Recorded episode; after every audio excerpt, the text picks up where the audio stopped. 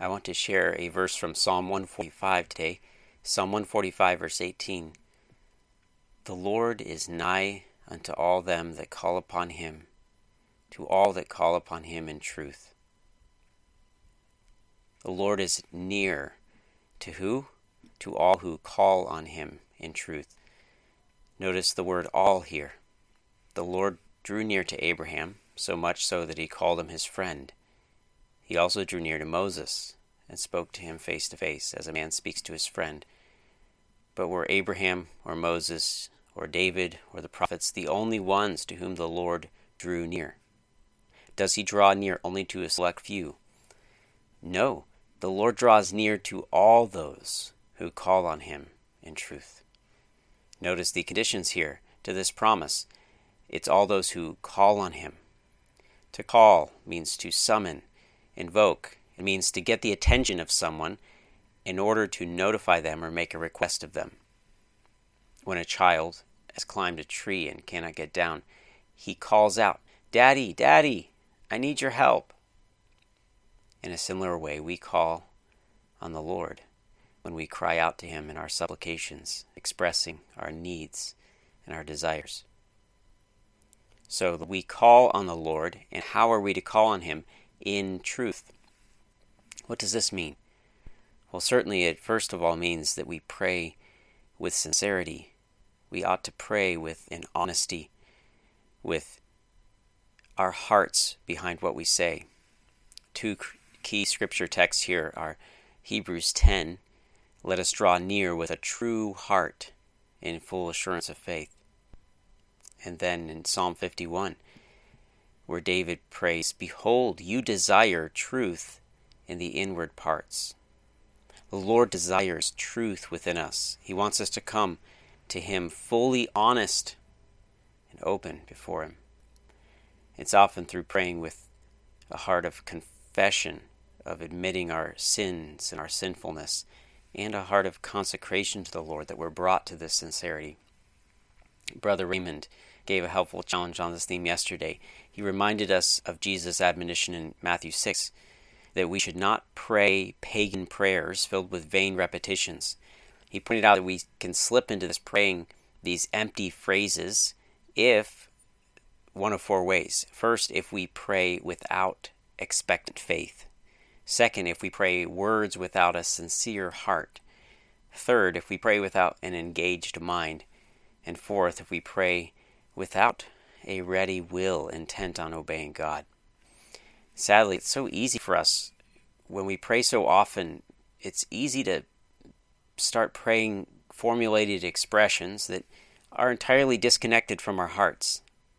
Isaiah 29, verse 13, gives us a warning in this regard, and Jesus quoted this passage too, speaking of the Pharisees.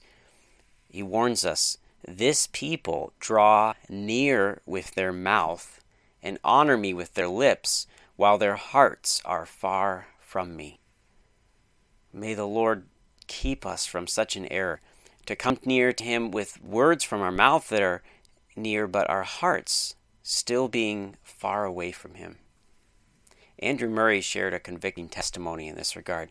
He said, I am often afraid for myself as a minister that I pray too easily.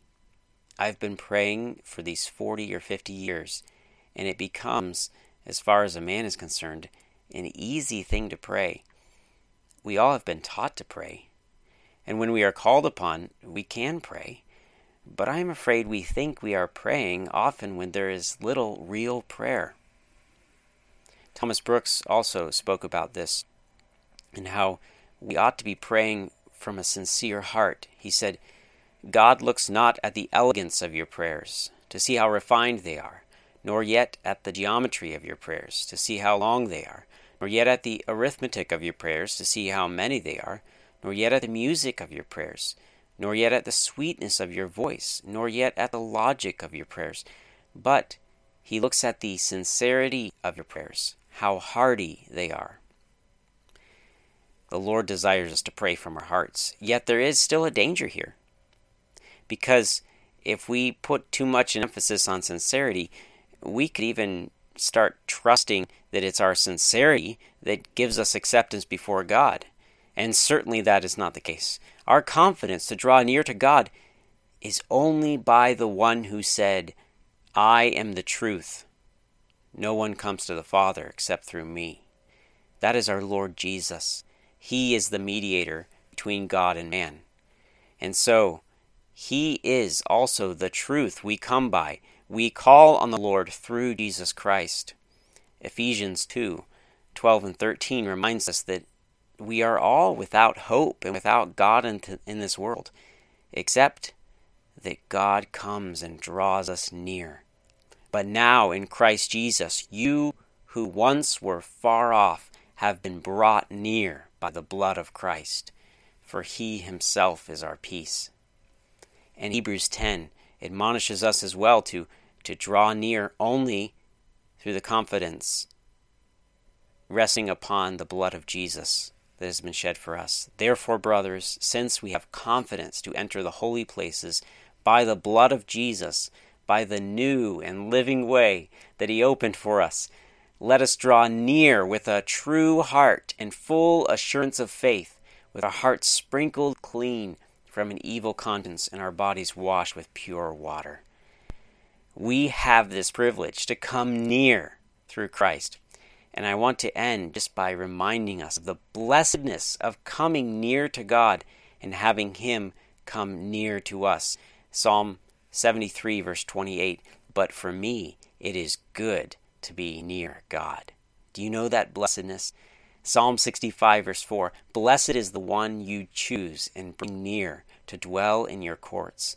We shall be satisfied with the goodness of your house, the holiness of your temple the Lord chooses us, and then He brings us near, and then He comes near to us. As James 4 8 puts both of these together, our part and God's part. Draw near to God, and He will draw near to you. When we draw near to God, ready and willing to be cleansed, He cleans us and He draws near to us. And then we experience the promise of Isaiah 58, verse 9. It says, Then you shall call and the Lord will answer. You shall cry, and he will say, Here I am. What beautiful words, such gracious words of our Lord. He says, Here I am to us. Yes, he says, Here I am. I have drawn you near, and now I'm drawing near to you, ready to listen to your prayers and ready to bless you. What a gracious God is our God. He invites us to draw near to him and then he responds by drawing near to us and allows us this joy of fellowship with him. Praise the Lord.